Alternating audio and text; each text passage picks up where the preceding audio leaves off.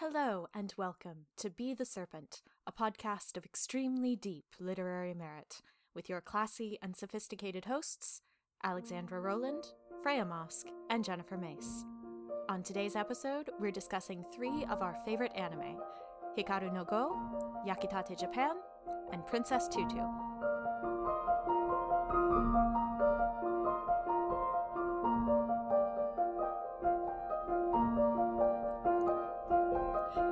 Hello and welcome to episode 52. Let us tell you our thoughts on yaoi.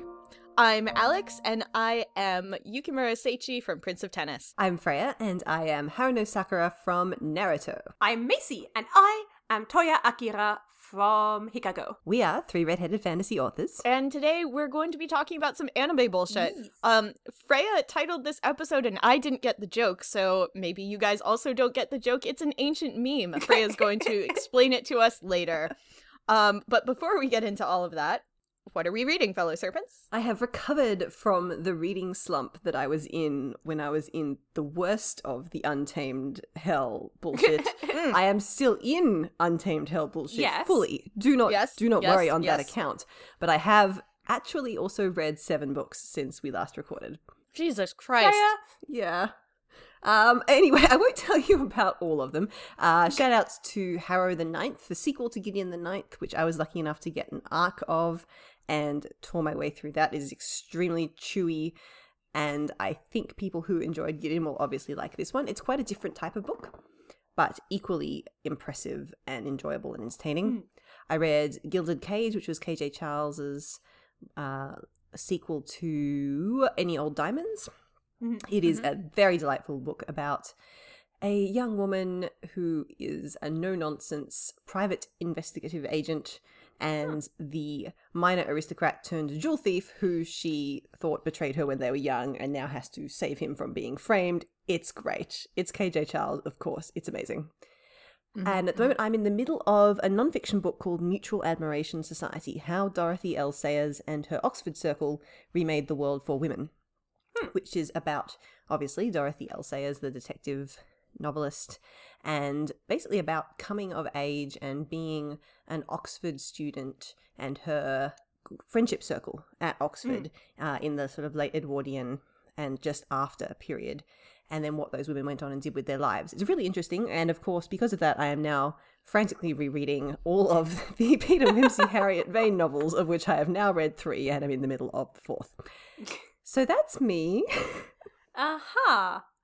I have read quite a lot of fic.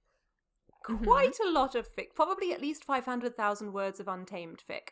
Um, like Yeah. minimum, minimum. I'm, I can't Jesus even Christ. count. Um, and of course, we finished the show. Don't ask me about my drafts. I have a lot of them with tiny amounts in each because I am trash. Draft draft drafts of what? Drafts Macy, of- do you want to say that more No, clearly for no, our I listeners? don't think I do. Thank you.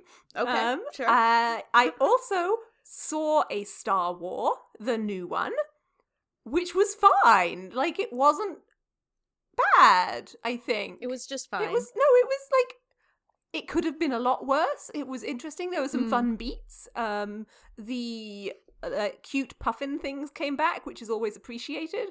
Um, and I read The Thief. So as a like Finally. of yes, as listen.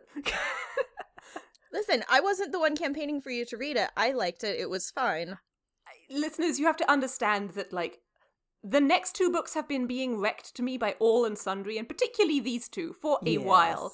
But I just couldn't get past the first book. Mostly Freya. Mostly Freya. The the thief, the first one, is a novella with too many words in it. Um, but it does the thing, and that's fine. And now I can read the next ones. Yeah. And Yes. yeah, that's most of what I've been doing, other than like lying Mm. on my floor shouting and not talking to Americans about British politics. And learning recorder. Oh, yes, yeah. I taught myself recorder. And look, we cannot actually throw too many stones about the number of drafts that Macy has opened because whom amongst us? Right, Alex? Yes. In fact, let me tell you about my drafts. I Uh, have I will be seven. more. ex- I have four. Yes, but yours have more than a thousand word in each of them. That's true. Wow, I only have three.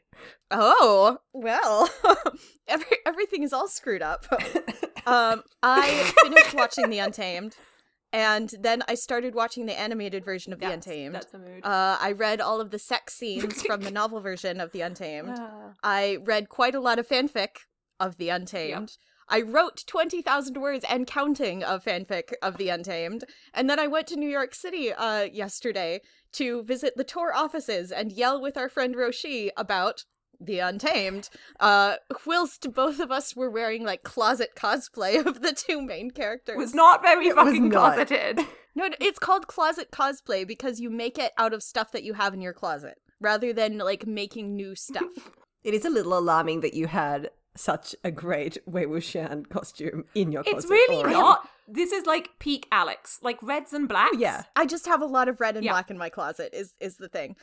And uh so yeah, basically my whole life is the untamed right now. Uh please leave me here to die. And also I want to know who is going to start the untamed recap no one, podcast with me. Alex, because no, I bet Roshi will. So Alex, what? sit, stay. No, I I will not. You cannot you I will not be silenced, Macy.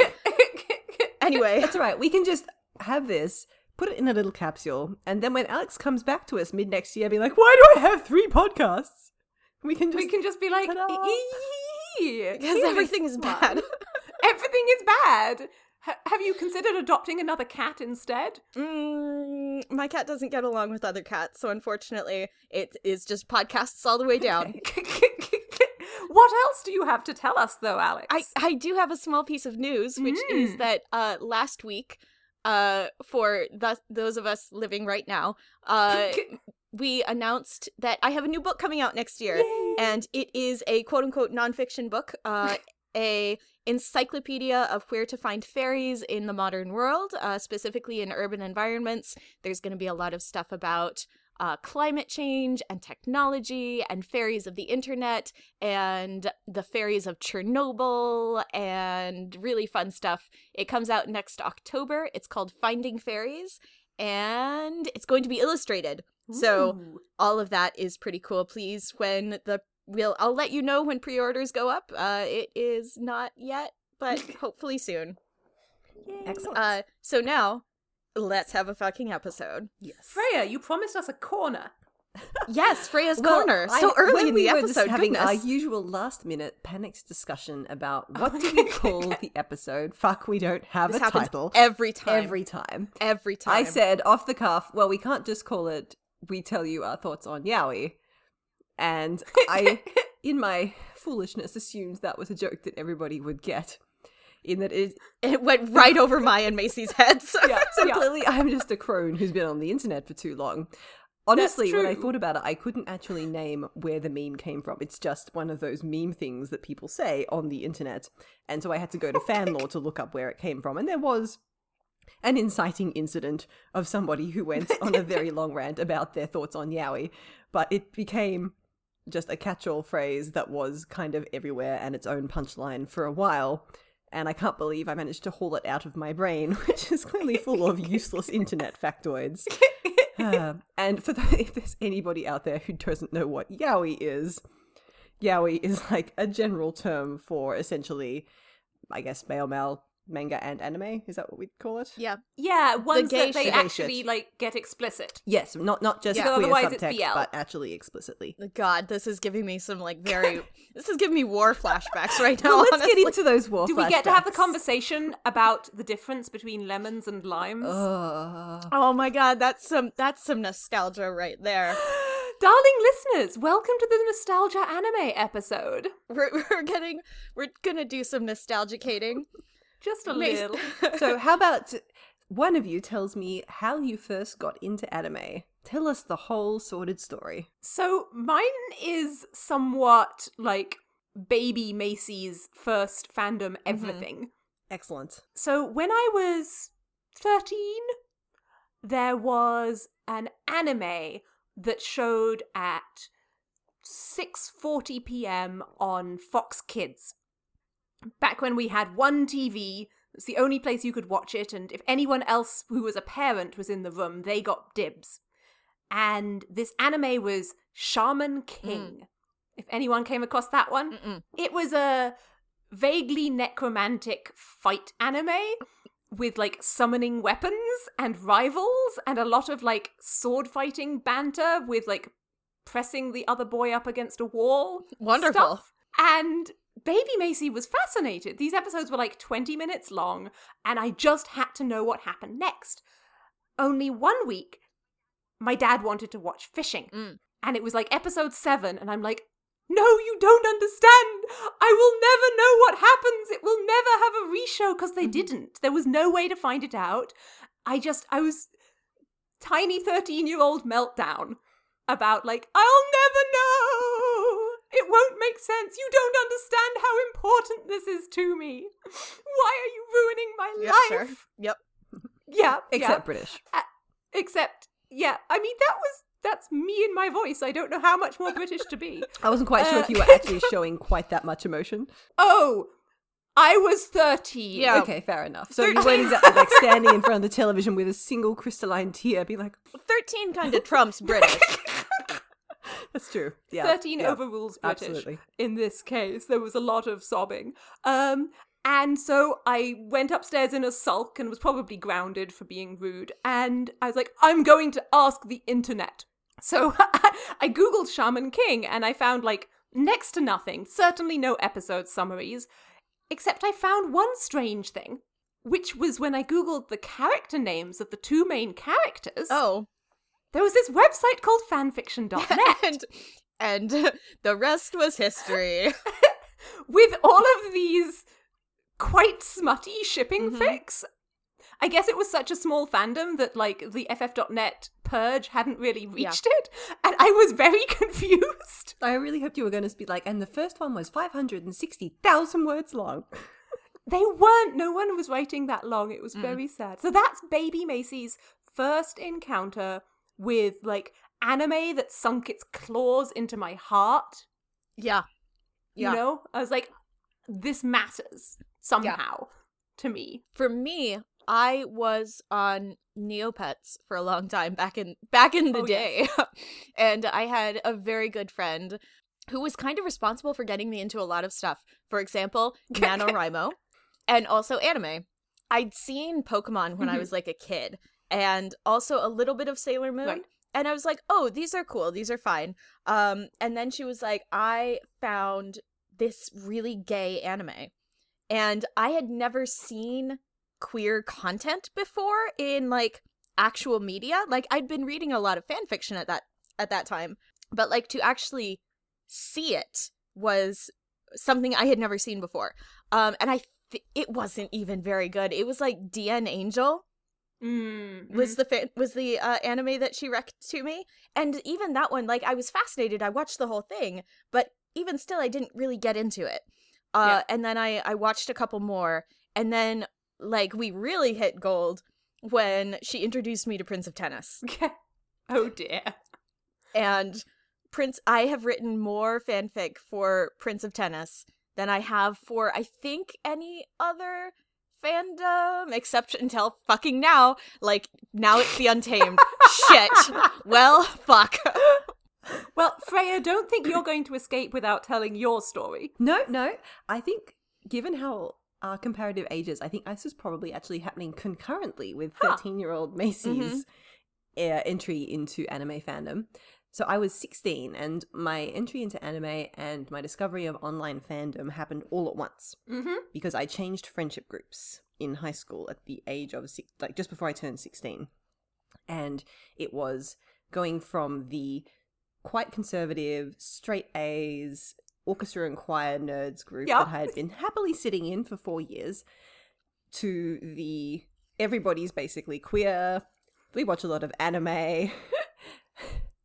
Uh, that that that particular friendship group, and so I and so when I started hanging out with them, they're like, "Oh, well, we're getting together this weekend and we're watching some more Fushigi Yugi," and I was like, "Okay, cool, anime, whatever." And I vividly remember that the way it was passed around was on discs. it was all on CDs that had been burned. Yep. There was no where that was screening most of the things that we were watching in Australia. Right. Literally all of this had been like magically pirated by people in university and then burned multiple times Wow. and passed down through the ranks to us, the high school arm of this pirate society. The chapter, the high school chapter. and- Oh yeah. the Yeah. high school chapter and there were episodes missing and like we couldn't you know you couldn't just couldn't get hold of episode 16 but then somebody Yep. would finally burn episodes 17 to 20 and you'd watch those all at once and the first anime that i ever watched all the way through was one that was again handed to me on a disc and a friend said oh we've all been watching this do you want to it's your turn to have the disc oh it's gay do you mind if it's gay and I remember being like, I, I, I guess no. Like, it had not actually occurred to me to mind. But again, I hadn't really seen a lot of queer content. Right. Uh, exactly as Alex said. And it was Gravitation. Oh, gravitation! Yes. So, Gravitation, Oh dear gosh. listeners, was Oh. a not particularly great in terms of queer representation, but it was very explicitly, it was very explicitly uh, gay Oh. uh, a, a complete, fairly short anime about bands, like pop pop singers. Yeah. And about a tiny pink haired pop singer who falls in love with a dickhead author, essentially. I think Yeah. Gravitation was the second one that I watched after DN Angel. Because I it was has like, a fucking amazing soundtrack it did. Mm. because it's yeah. about pop idols and Yeah. they had real bands and real singers creating the music and recording the music and like doing them in concerts that were enormously popular. Mm. and we all got thrown headflung into that and got obsessed with it. And at the same time, we were all watching Fushigi Yugi and a couple of other anime and looking at the fan fiction because a lot of those reverse harem anime fandoms got very into the slash fanfic aspect because they just had all of these spare male characters lying Yep, around and they could just be paired up together. So at the age of 16, I kind of fell headfirst into the queer content, discovering fanfiction and watching anime all at once over one glorious summer before I started year 11. Did anime make us all gay? No. Or rather queer? No, I'm pretty sure I was already there. Mm.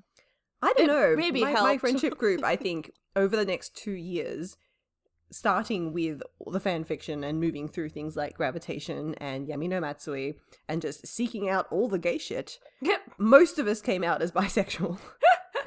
one by one by one by one by Mhm. one. I mean, at that point, I was still at the all girls high school that no one ever successfully came out without being expelled for unrelated reasons. Um, and Oh, well, there were a lot of gays there, but like Yeah. no one was out.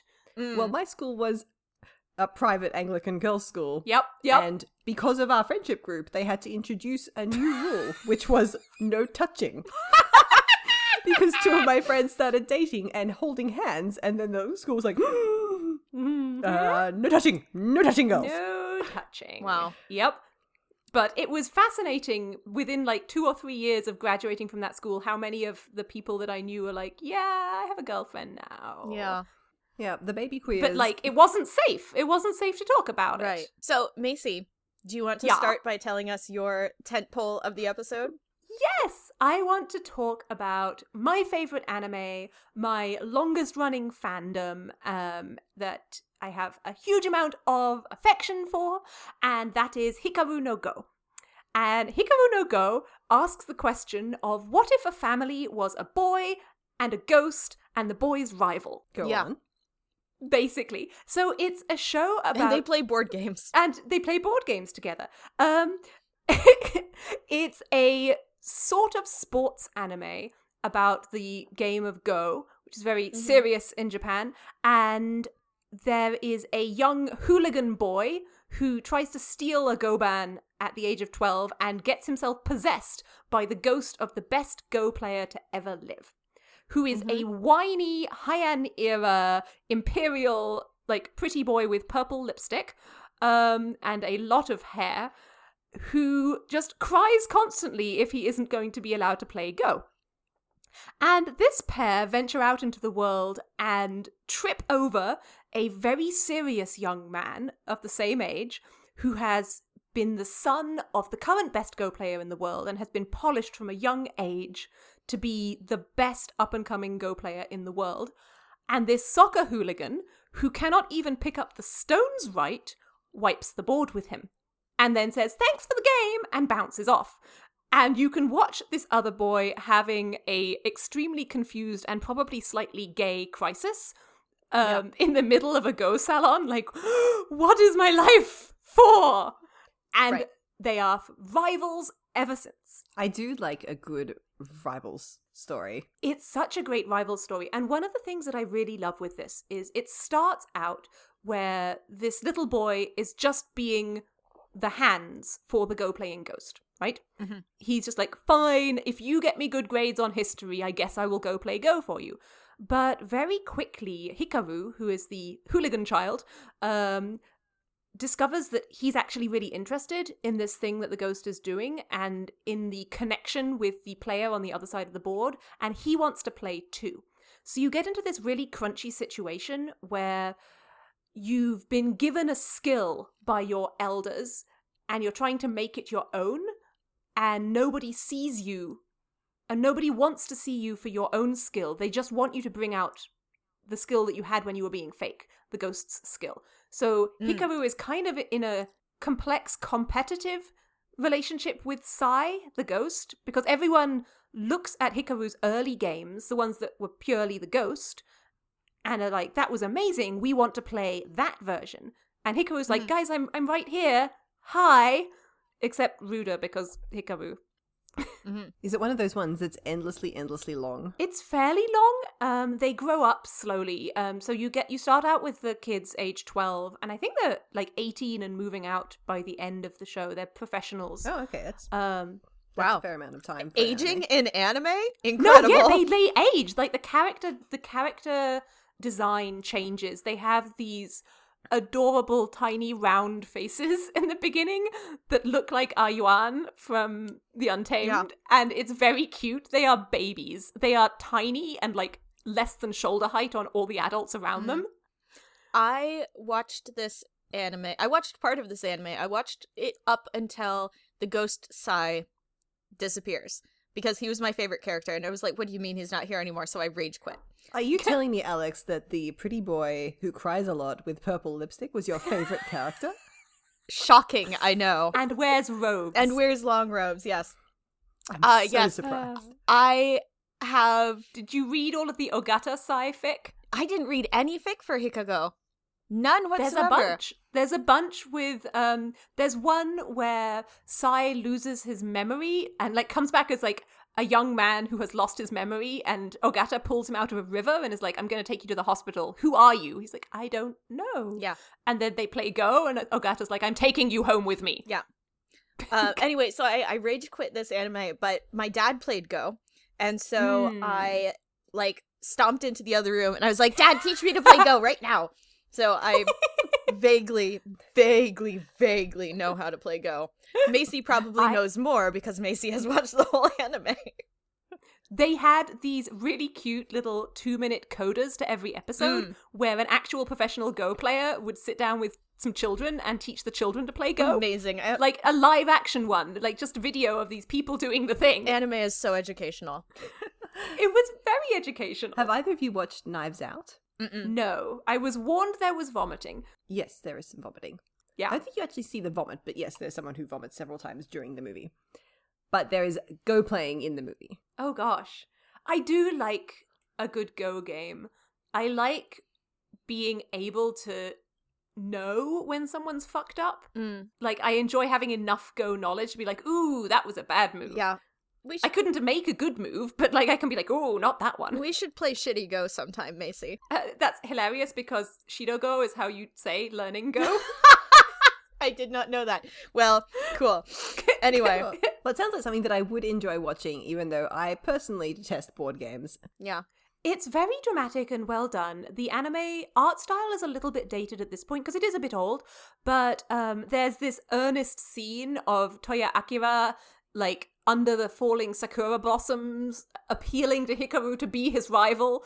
And there's lots of like standing sadly in the rain. We love that. We'd love to see Yeah, it. some It's- good old anime imagery there. Anybody standing under a sakura blossom, some deep shit is going down. oh yeah. yeah, yeah, yeah, exactly. Yeah.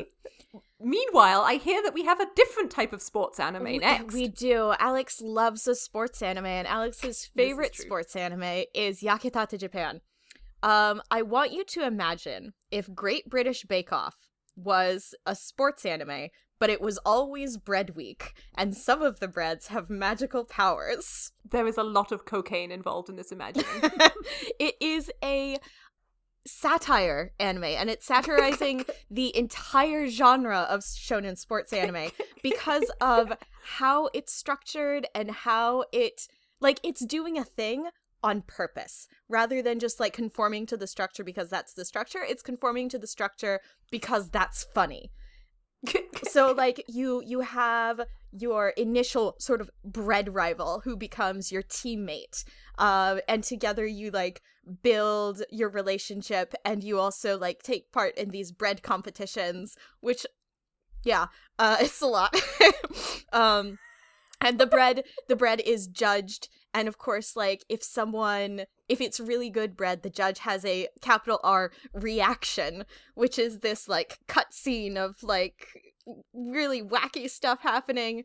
But then within a couple episodes it turns out that this stuff is like happening kind of in real life.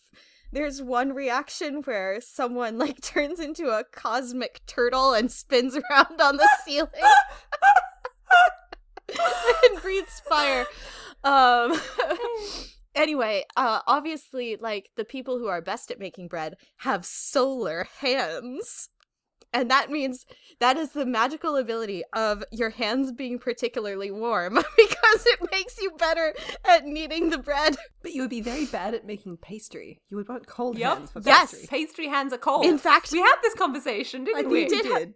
I think we did, and in fact, there are also cold hands, which are like sort of the the king uh, magical ability amongst people who specialize in pastry.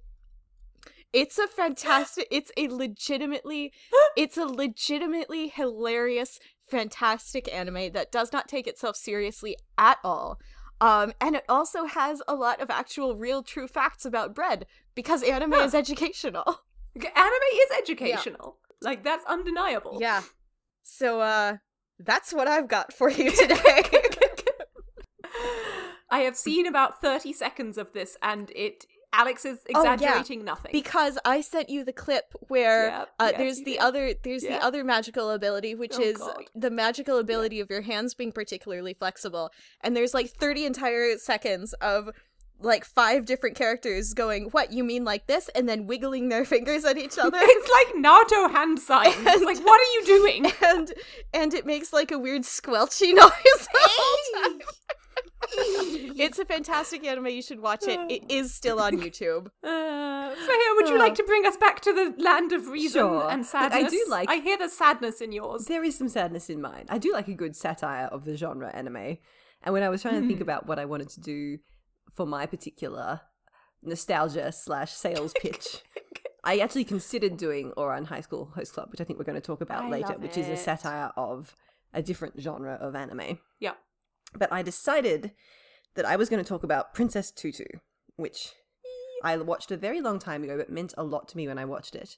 And rem- what I could remember about it, I was like, yes, this is a good one to talk about. And then I went to try and find it, and it is basically fucking impossible to find in Australia. It's not on Crunchyroll. I was prepared to pay cash money for this thing.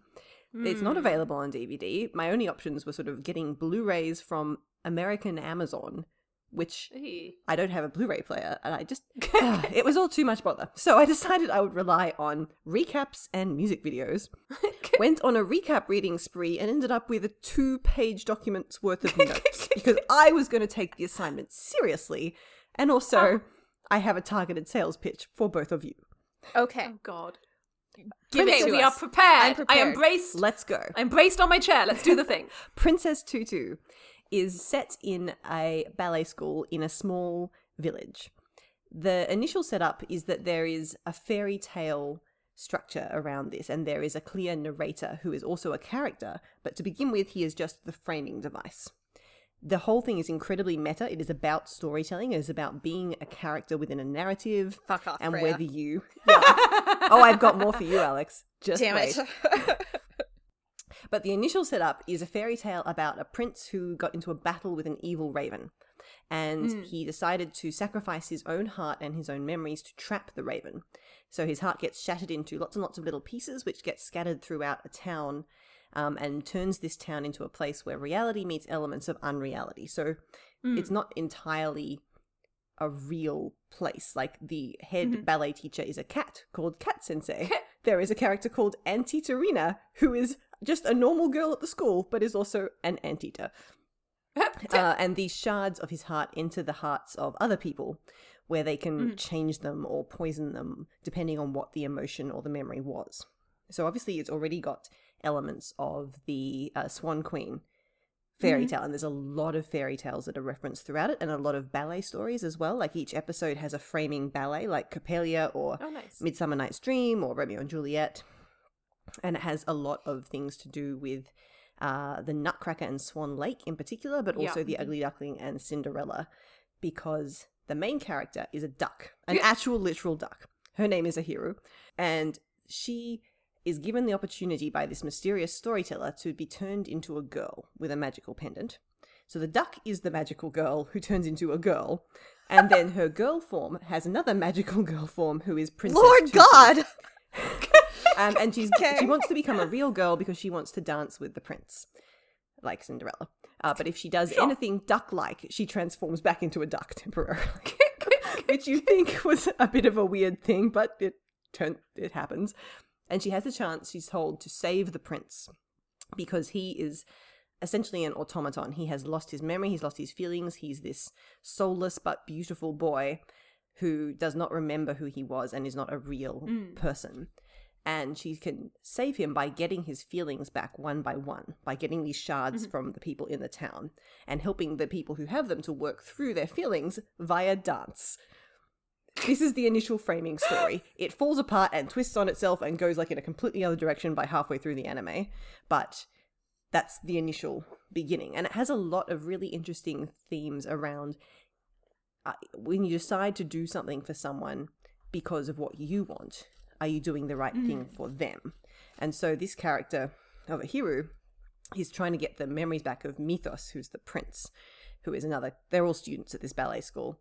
Um, and his friend Fakir is like the knight character to the prince so he doesn't want her to do this. He's like, no, leave him alone. He's fine. There's another girl who's called Rue, who's this mysterious, sort of perfect ballet figure who also is in, he's in love with the prince and doesn't want him to change. He's like, no, he's perfect as he is without feelings because he's this very central, passive, almost feminized in a sort of his role within the story. He's the prince, but he's basically the princess.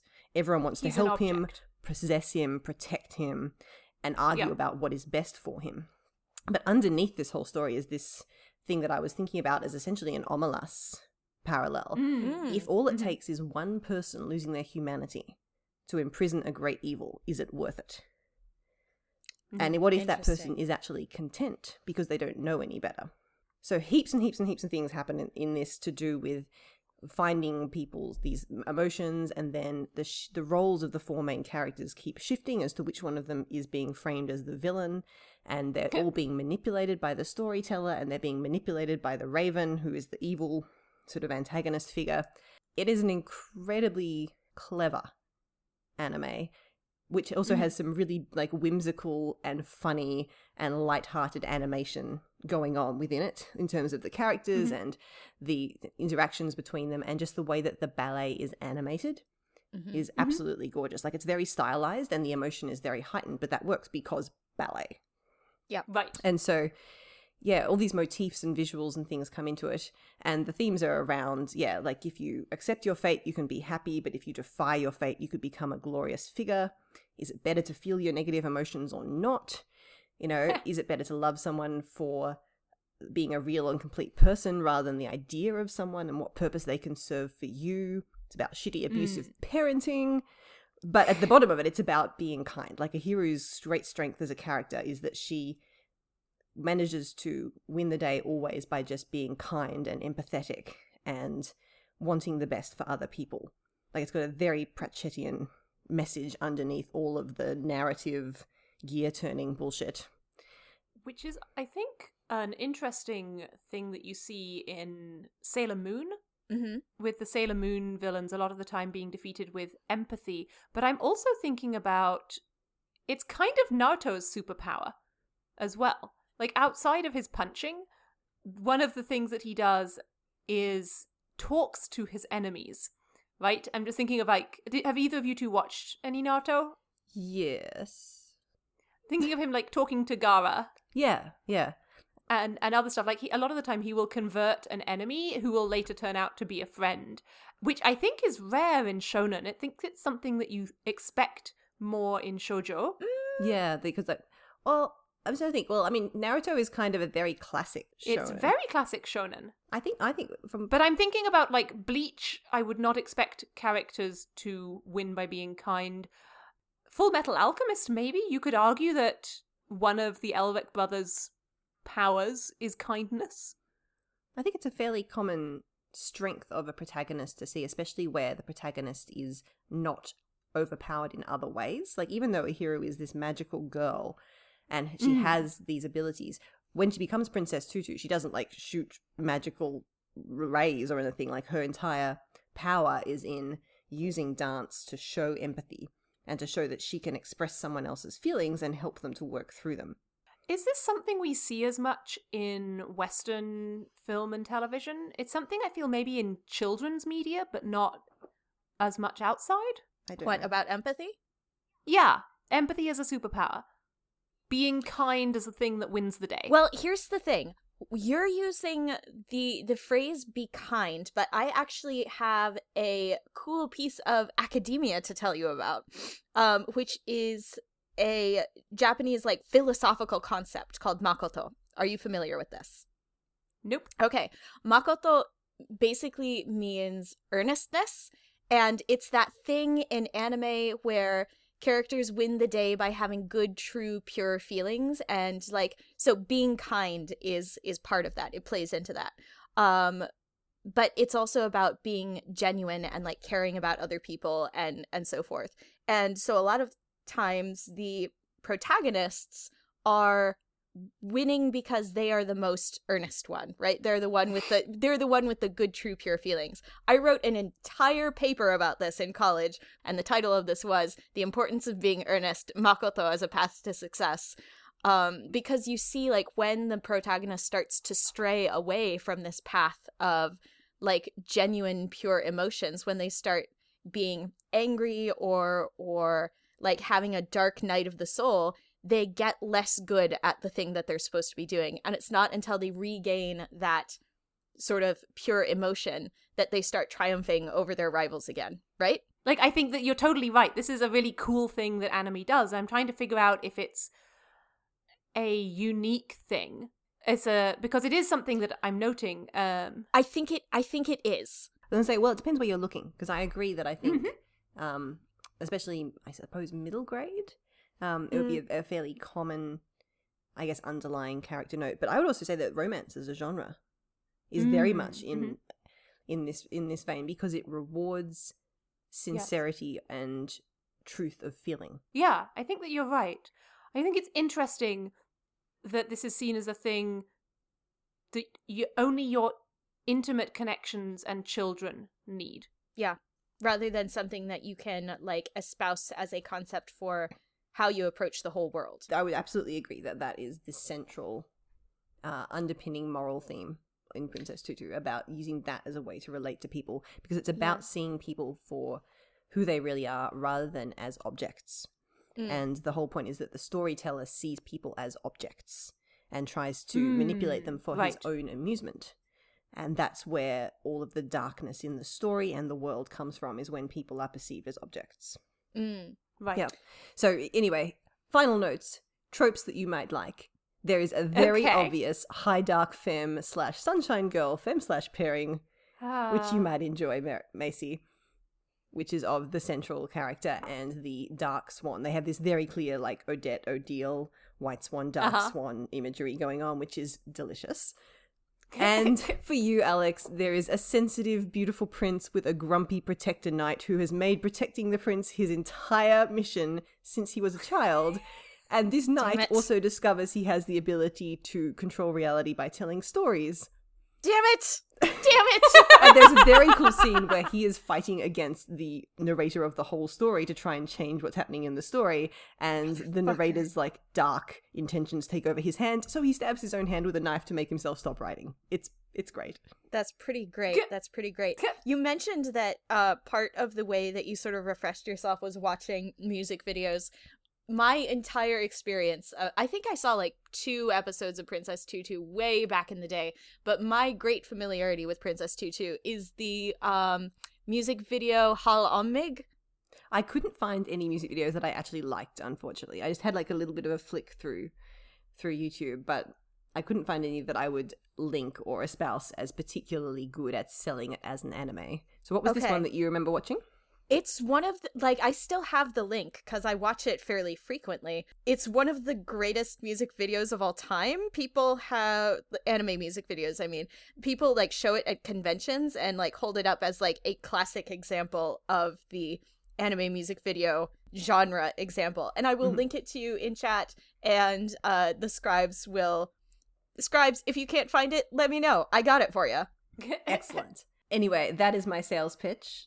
I believe, Alex, you would have a good time with this. It's only 26 and I will note it's on Hulu. Yes. Okay. So those of you who are lucky enough to be able to access Hulu in, you know, countries mm-hmm. that have proper streaming service options, Yeah, sorry. it's on Hulu. It's a great show. You'll enjoy it. Would you prefer me to watch this show or continue writing untamed fanfic? As if I don't believe that you could do both. But Okay.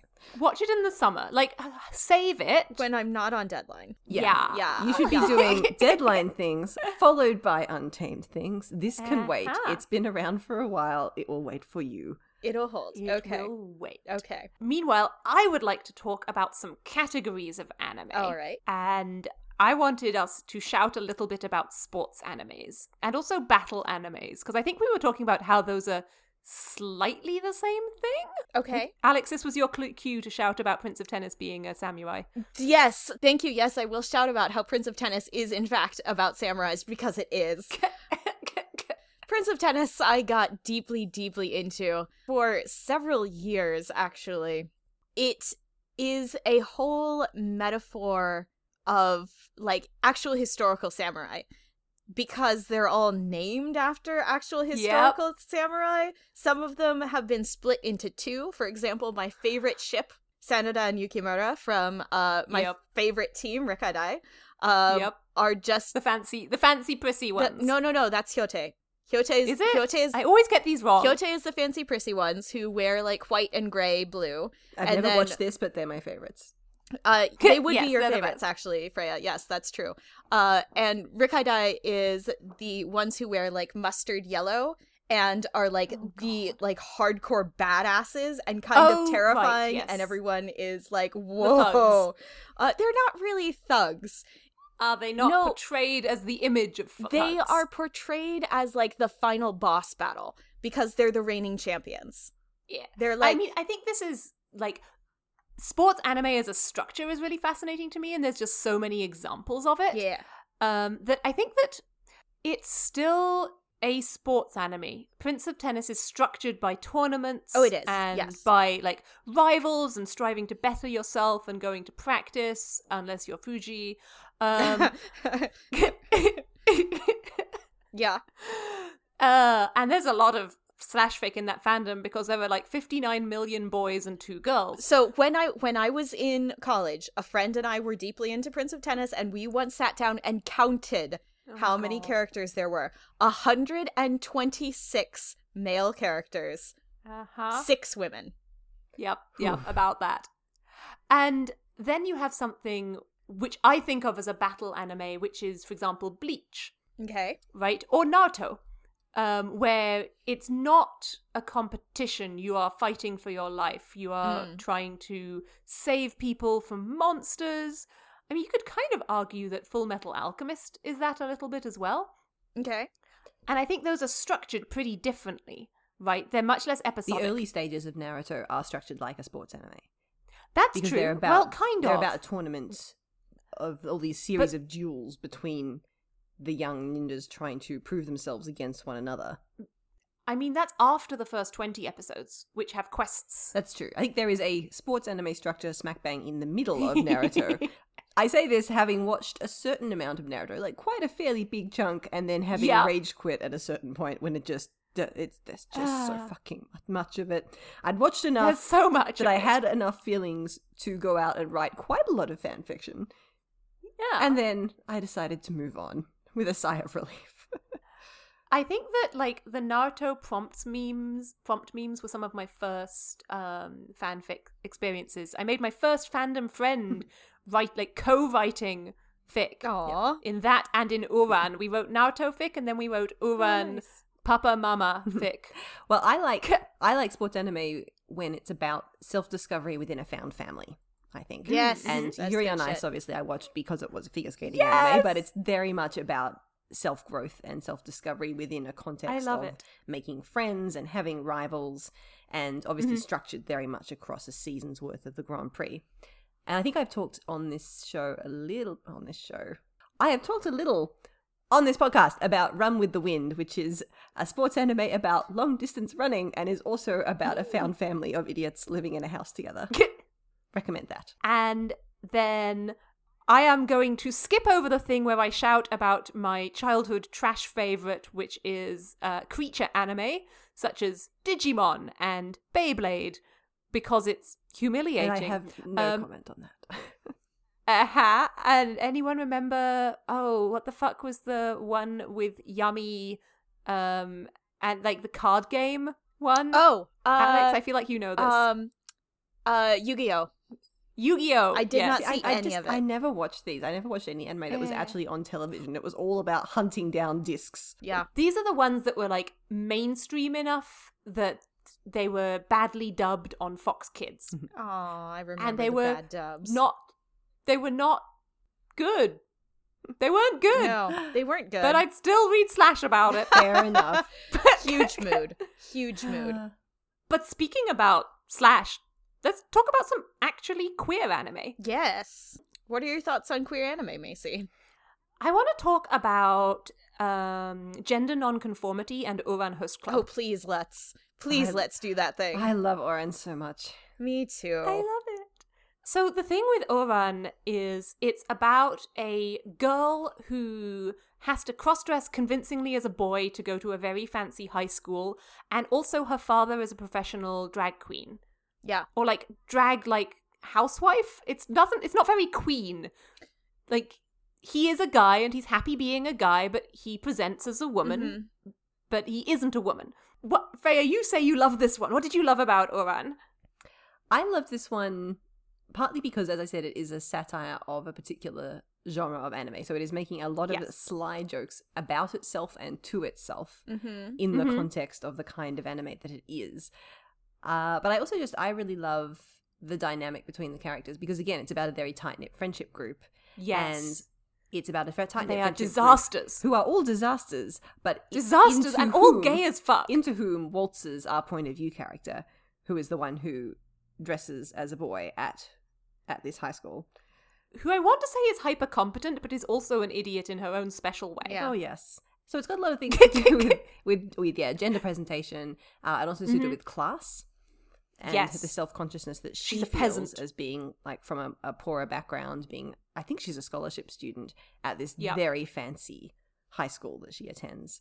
Anyway, I wrote like OT five fic for that fandom because I just had a lot of feelings about Oh, them God. all being in love. I wrote some like of the of the main two leads of the the host club, but the other thing about gender that this show does that's really interesting, it is about a male host club, which is a club where a bunch of very rich spoiled boys give attention and validation to girls in exchange for money.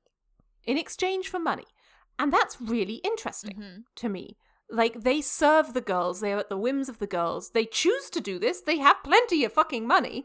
Like, they don't need to do this. And it's just a really interesting concept, right? About, like, the gender dynamics and the power dynamics there. And they're doing it like, if I remember correctly, it's been a while since I've seen it, but they're doing it from kind of a moral imperative. Like, it's our. Like, it is right for us to do this thing. It is. I mean, they're also profiting from it, but you, I think they're all doing it for their own individual reasons. Mm. Like the twins are definitely doing it from chaos. Yeah, it could just be Tamaki who has like the Yeah, noble yeah. purpose. Tamaki has Tamaki has the oh Yeah. Yeah. disaster, disaster noble prince. Yeah, okay, so Tamaki is doing it for like a noble purpose, and then Kyoya is doing it for for profits. Money. Yeah. Uh, I wanted to talk about one of the only yaoi animes I ended up watching, which is uh, Junjo Romantica, which I don't know if either of you have watched. Oh. It is an anime about a like 18 year old boy who falls in love with an older author who is a dude Okay. And moves in with him. So kind of like gravitation. Yeah, kind of, except that he's a lot less of a dick. I think it's basically like um a sequence like each season is a different relationship. It's kind of like a compendium of novella length romance Mhm. animes. Um in this circle of friends with writers and agents and editors and publishers. Um and it's fun. Um but it has extreme yaoi hands. Oh, Oh, God. Oh god, and, yaoi and it's like this yep, this sure is the genre that it is. yeah. I think if I'm trying to think back, the two queer anime that made the biggest impression on me when I was younger was probably Yami no Matsuei, which was very gay. It was about Shinigami and very pretty stylized art, and Utena, which is one of the Mm, few mhm. like explicitly FF anime that I am Right. aware of watching. But also, I want to talk about my favorite queer anime for the next section. Am I allowed to move on? Mm. So, right down the other end of what we might consider to be romantic, in heavy quotation marks, I would like to talk about Tokyo Babylon and X 1999. And how it influenced your writing. Yes, so this is our How Did Anime Influence Our Writing Corner? And if you read, even I suppose, the most superficial plot summary of Tokyo Babylon, you will understand a lot about me. And let me see how to put this. All right, Tokyo Babylon is query a romance about uh, basically supernatural. I'm trying to think of how, how to say what they are in English. Anyway, there's a supernatural slash occult mystery solving aspect to it uh, for one of the characters, and the other one is an assassin. They meet when the assassin is probably in his late teens and the other guy is a small child. And this extremely irresponsible slash sociopathic teenager says to the small child, Hmm, you interest me. Let's make a bet. Later on in your life, I'm going to come into your life for a year. If by the end of that year you have made me care about you as more than an object, I won't kill you. Otherwise, I will. Bye! And so, Tokyo Babylon is about a 16 year old, like, occult practitioner who makes friends with this very kindly 25 year old veterinarian who is actually an evil assassin Who's thinking about killing him? who is thinking about killing him. They fall in love. It's incredibly fucked up. wow. That's great. And look, Clamp. Clamp just had some really weird ideas about romance. And then these two characters went on to feature in X 1999, which is probably the first anime that I watched long term, you know, start hmm. start to finish, and has a very clear sort of good versus evil ensemble, fan- urban fantasy, I suppose, hmm, hmm. kind of mm-hmm. arc with some very heavy religious themes smushed on top of it. And Subaru and Seishiro, the characters from Tokyo Babylon, feature in that, and their romance gets even more fucked up. Delightful. but very, very formative for me when it came to the kind of stories that I was finding digging their claws into my heart. And then I reached Hannibal fandom and went, oh. I was about to say, I was like, uh, this is sounding a lot like Hannibal, isn't it, Freya? It, oh, yes, there is a lot about the Hannibal world dynamic that was very familiar to mm. little 16 year old Freya, who was looking at this ship sidelong and going, I'm not quite sure why I'm into this, but I'm very into this. It's a good dynamic, Bront. oh, such a good dynamic. What about you? How do you ah. think that anime has influenced, I guess, your, your writing and your tastes in fiction? So, um, how did it influence my writing? Well, Hikaru no Go fanfic was the first fiction I ever wrote. So there's that. Okay. But Very influential. Very influential. I think that um, something about the characters really dug its fingers into me. And I think part of that was just the connection between them as rivals. and this sense that you could feel very deeply for someone not necessarily in a positive way, but it could be a force for good in your life and change you for the better. Mm. And like someone you could strive against and challenge yourself against. Because I mean, at that age, I was a very smart kid being told constantly that being smart was a problem, or like Mm. being shown that it was a problem while people praised me for it at the same time. And that was very Right. confusing. And then you have this show where Toya Akira is very like buttoned down and unable to socialize and super smart and intimidatingly smart. And there's this one boy who says, No, I'm gonna follow you anyway. Right? I like you. I want to be your rival. I care about what you think. Um, and I will be scary smart with you. And we can do that together and against each other and grow. And yeah, I guess that's what I mean when I say that, like, the rival structure is a romance arc Mhm. for me. And so I think that that definitely influences my preference for writing books with at least two main characters. I don't tend to write books with one main character. Um, I want to have the interplay and the weave of two people against each other, growing and pushing each other, or knocking Yes. each other over. That's great. I love that. And I think that like I think that you're super right that like having someone to push against or someone to push you is a huge it's it's a really good way to like instantly get some more character depth in there. Mm-hmm. Yeah. How about you? Um I think that I really think that anime influenced how I do humor beats. Mm, Um mhm.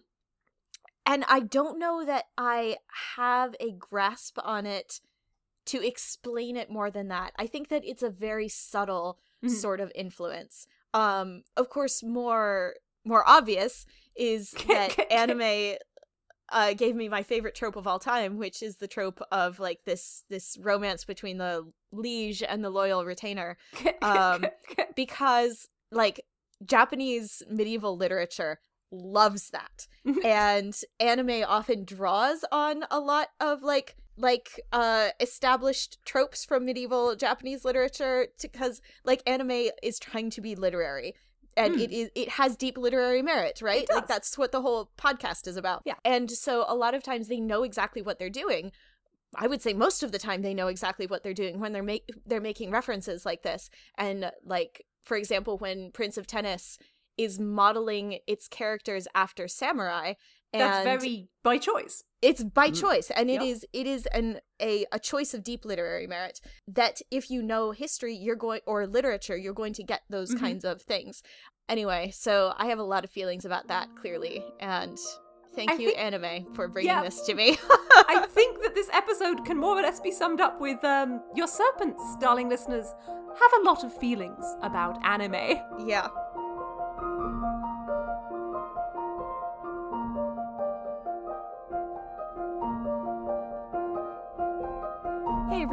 Thanks for joining us for this episode of Be the Serpent, a podcast of extremely, extremely deep literary merit.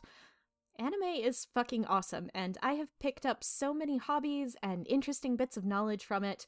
So basically, if anyone tries to tell you that anime is dumb, you can tell them that your serpent friend Alex said that they're wrong and also stinky.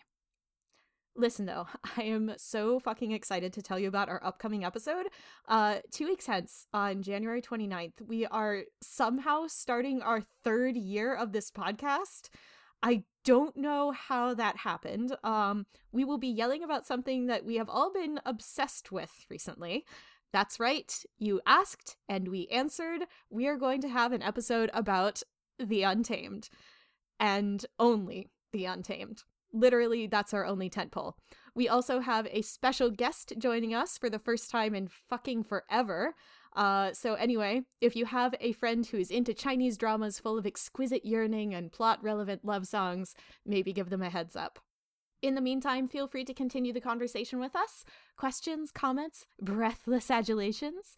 Contact us at serpentcast at gmail.com, at serpentcast on Twitter and Tumblr, or join in the conversation on our fan Discord chat, linked on the About the Show page of our website.